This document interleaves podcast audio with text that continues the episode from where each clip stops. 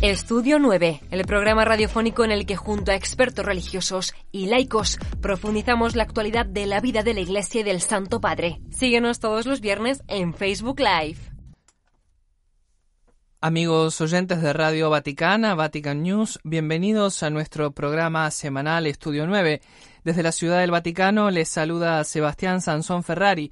Es un placer compartir con ustedes hoy una entrevista especial a Pablo Aníbal Romero Cardoso, celador del Santuario del Cristo Redentor en Río de Janeiro, Brasil, quien se ha reencontrado con el Santo Padre Francisco en la audiencia general de este miércoles 9 de agosto, la primera audiencia general que ha realizado el Romano Pontífice luego de la pausa habitual en el mes de julio por las vacaciones de verano. Vamos a conocer sus impresiones, sus sentimientos tras el encuentro con el Santo Padre y también los detalles de su trabajo como celador en el Santuario del Cristo Redentor en Río de Janeiro, Brasil. Pablo Aníbal, bienvenido a Radio Vaticana, Vatican News, y gracias por estar con nosotros. Todo bien. Antes que nada, buenos días para todos. Y hoy tuvimos la posibilidad de reencontrar con Bergoglio, que hoy en día es el Papa Francisco. Fue algo muy lindo, representando el Santuario Cristo Redentor. Tuve la posibilidad de entregar un corazón confeccionado con el mismo material que es realizado el monumento, que es piedra jabón, que es un material noble de Brasil. Así, estoy feliz de estar aquí con ustedes, poder conversar un poco en español, que hace mucho que no hablaba en español. Fue muy lindo. Pablo, justamente usted se ha encontrado con el Santo Padre en la audiencia general, que es la primera después de la pausa durante el mes de julio por las habituales vacaciones de verano, así que había mucho entusiasmo en los peregrinos que se congregaron hoy en el Aula Pablo VI. ¿Qué nos puede contar sobre su vínculo con el Papa Francisco? ¿Cómo surgió? Para mí fue algo muy emotivo porque después de más de 35 años que reencontrara a él. Cuando era niño tuve la oportunidad de ser monaguillo en la parroquia San Ignacio de Loyola, donde él de vez en cuando celebraba casamientos y misas y bautizados. Ahí en varias oportunidades fui monaguillo de él y también fui beneficiado por proyectos sociales que le brindaba a través de Cáritas Argentina, y entonces reencontrar a él fue muy emotivo, fue muy fuerte porque hubo como un reconocimiento de miradas así. Y me gustó, fue muy lindo, fue como que pensar de que el agradecimiento que le pude decir gracias, tener gratidón, se fala en portugués, en Brasil sería gratidón. Entonces yo le agradecí a él por tener mostrado el camino del cristianismo, que fue algo muy muy importante para mí en mi vida, así que a través del poder de la oración, de mi propio encuentro con Dios así personal, hoy en día, de tanto rezar así. Cuando era niño, en mi oración decía que ángel de mi guardia, mi dulce compañía, no me desampares ni de noche ni de día, hasta que descansen los brazos de Jesús, José y María. Entonces cuando yo decía esa parte de la oración en los brazos de Jesús, hoy en día vivo allá en el santuario, entonces pienso, Jesús me escuchó.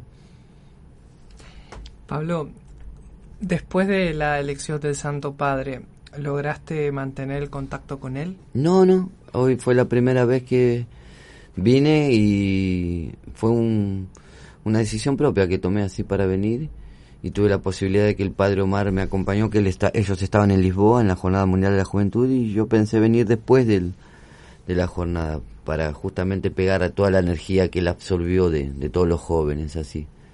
¿Lo encontraste rejuvenecido? Sí, por eso, él pegó la energía de todos los jóvenes así. Y hoy cuando vine en la audiencia general así, lo vi muy muy emotivo, muy fluente, tipo festejando cada persona que se encontraba. Porque él en el vuelo de ida de Roma a Lisboa había dicho, voy a volver rejuvenecido, ¿no? Lo viste en persona. Es lo que vi, es lo que yo reparé a mi propia sensibilidad y mi mirada, lo vi muy. Por ejemplo, yo quise venir porque él estaba muy enfermo. Entonces lo quería ver antes que le acontece algo.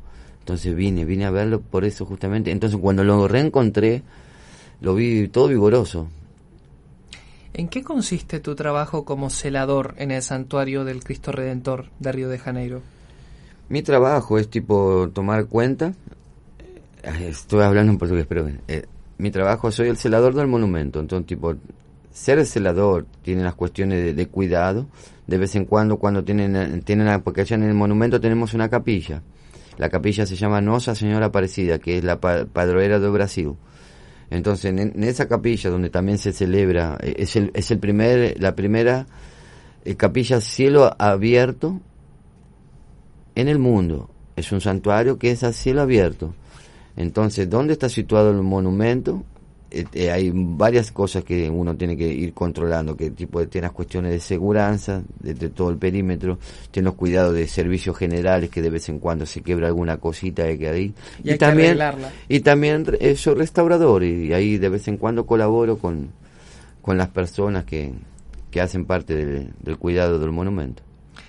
Pablo, tú nos mostrabas un video que justamente describía una parte de tu emocionante servicio allí en el santuario, por ejemplo, cuando tienes que subir muy alto a una posición en la que nadie más puede estar. ¿Qué sentimientos te vienen al corazón cuando estás allá arriba?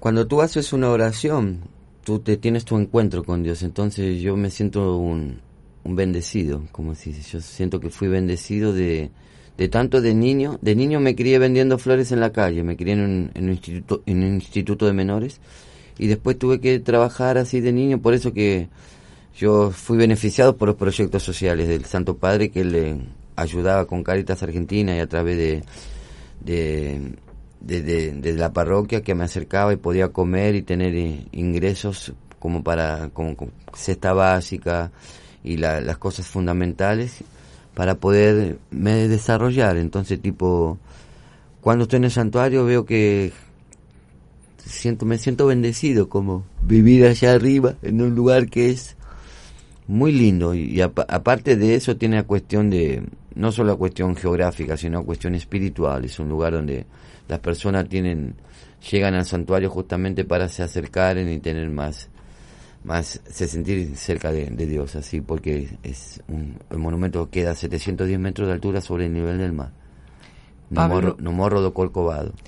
Pablo, para concluir, justamente es muy significativo el sitio donde tú trabajas como celador, el Cristo que abraza al mundo, ¿no? ¿Qué mensaje dejarías a nuestros oyentes en esta línea? Tiene algo que es muy fundamental, que el poder de la palabra se transforma en la oración. Entonces el poder de la oración es algo muy fuerte. Entonces la fe con la cual nosotros hacemos la oración y llevamos la palabra, tiene que ser con el ímpetu saliendo bien de dentro de uno mismo, que es donde se encuentra nuestro plexo solar, donde se encuentra nuestro corazón y donde está situado el Sagrado Corazón de Jesucristo, que se llama Espíritu Santo.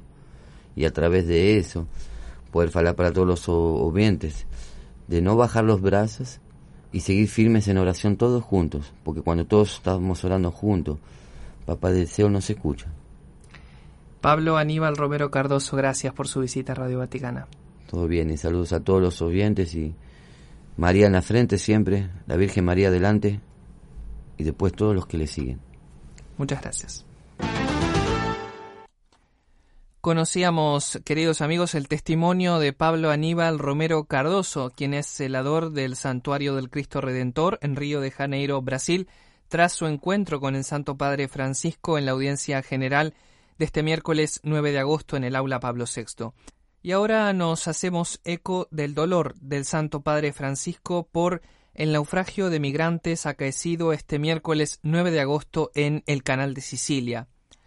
El Papa Francisco ha tuiteado en su cuenta oficial de Twitter @Pontifex que ha recibido con dolor esta noticia y nos pide una vez más no permanecer indiferentes ante estas tragedias y a rezar por las víctimas y sus familiares. Los momentos de desesperación vividos por las víctimas fueron relatados por los 4 sobrevivientes, 3 hombres y una mujer, originarios de Costa de Marfil y Guinea Conakry, que fueron rescatados por la motonave Rimona, que los trasladó a la patrullera de la Guardia Costera CP-327.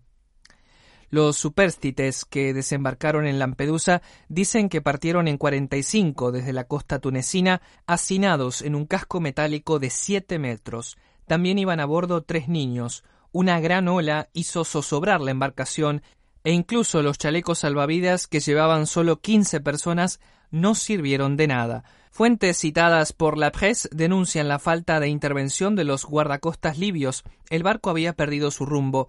Fue avistado este miércoles por un avión de la agencia europea Frontex. Entonces, los guardacostas de Roma organizaron la intervención de urgencia. Actualmente hay más de 1.458 inmigrantes en el centro de acogida de Lampedusa. La prefectura de Agrigento y la policía han intentado en los últimos días aligerar la presencia porque eran conscientes de que en cuanto mejoraran las condiciones del mar, se reanudarían las travesías de forma masiva. Según Save the Children, la organización internacional que trabaja para salvar a los niños en peligro, más de 2.000 personas podrían haber muerto o desaparecido intentando cruzar el Mediterráneo desde principios de este año 2023. Cifras que corren el riesgo de convertir el año en curso en el peor en cuanto a víctimas desde 2016, del naufragio de Cutro al de Grecia, pasando por las repetidas tragedias frente a Lampedusa.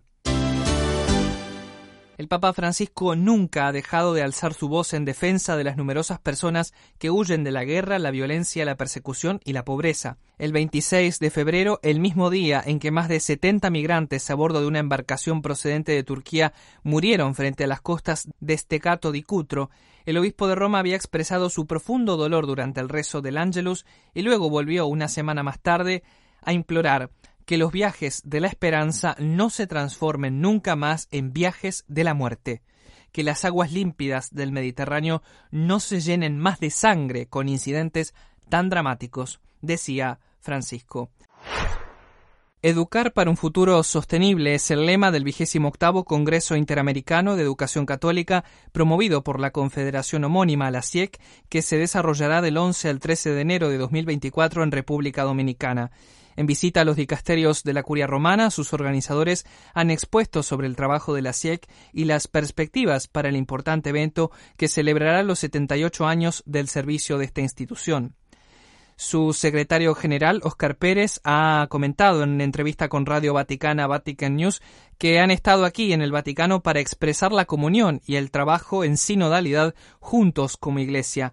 La CIEC, recordemos, es una institución de derecho civil sin ánimo de lucro al servicio de la educación católica de América, integrada en la actualidad por las federaciones educacionales de los 23 países miembros, agrupados administrativamente en 5 regiones que corresponden al norte, al Caribe, a Centroamérica, Andina y Sur. La expectativa que tienen ante el evento es alta, sobre todo por la oportunidad de reflexionar juntos sobre esa gran tarea de promover el desarrollo sostenible integral en línea con el magisterio del Papa Francisco y del Pacto Educativo Global. También quieren mirar los desafíos de la educación católica en el continente, También quieren analizar los desafíos de la educación católica en el continente y ver cómo la escuela católica contribuye a los retos de la sociedad y a construir un mundo más fraterno. Respecto a la visión de la CIEC sobre la preocupación del Santo Padre por las duras realidades en América Latina, la hermana Ana Julia Suriel, presidenta del Consejo CIEC, asegura que es un continente completamente desigual, con grandes contrastes sociales. En este contexto, una de las tareas que la escuela católica debe abordar con detenimiento es la falta de conciencia ciudadana, según la religiosa. En esta línea, desde el Pacto Educativo Global, tenemos un alto compromiso con la formación del ciudadano antes que del cristiano, pues el cristiano es primero un ciudadano. La CIEC continúa trabajando con estos retos en momentos en que 170 millones de estudiantes de América Latina y el Caribe enfrentan crisis de aprendizaje, de acuerdo con la investigación titulada 2 años después, salvando a una generación, elaborada por el Banco Mundial en colaboración con la UNESCO. Según este reporte, 1 de cada 5 estudiantes de 6º grado en el continente no alcanza el nivel mínimo de comprensión lectora. Se estima que podrían haber retrocedido más de 10 años en este rubro. Los estudiantes vivieron algunos de los cierres de escuelas más largos del mundo durante la pandemia, lo que hizo que la crisis de aprendizaje ya existente empeorara aún más. Y hasta aquí el programa semanal Estudio 9, producido por la redacción en lengua española de Radio Vaticana, Vatican News. Gracias por habernos acompañado, buen fin de semana y hasta la próxima.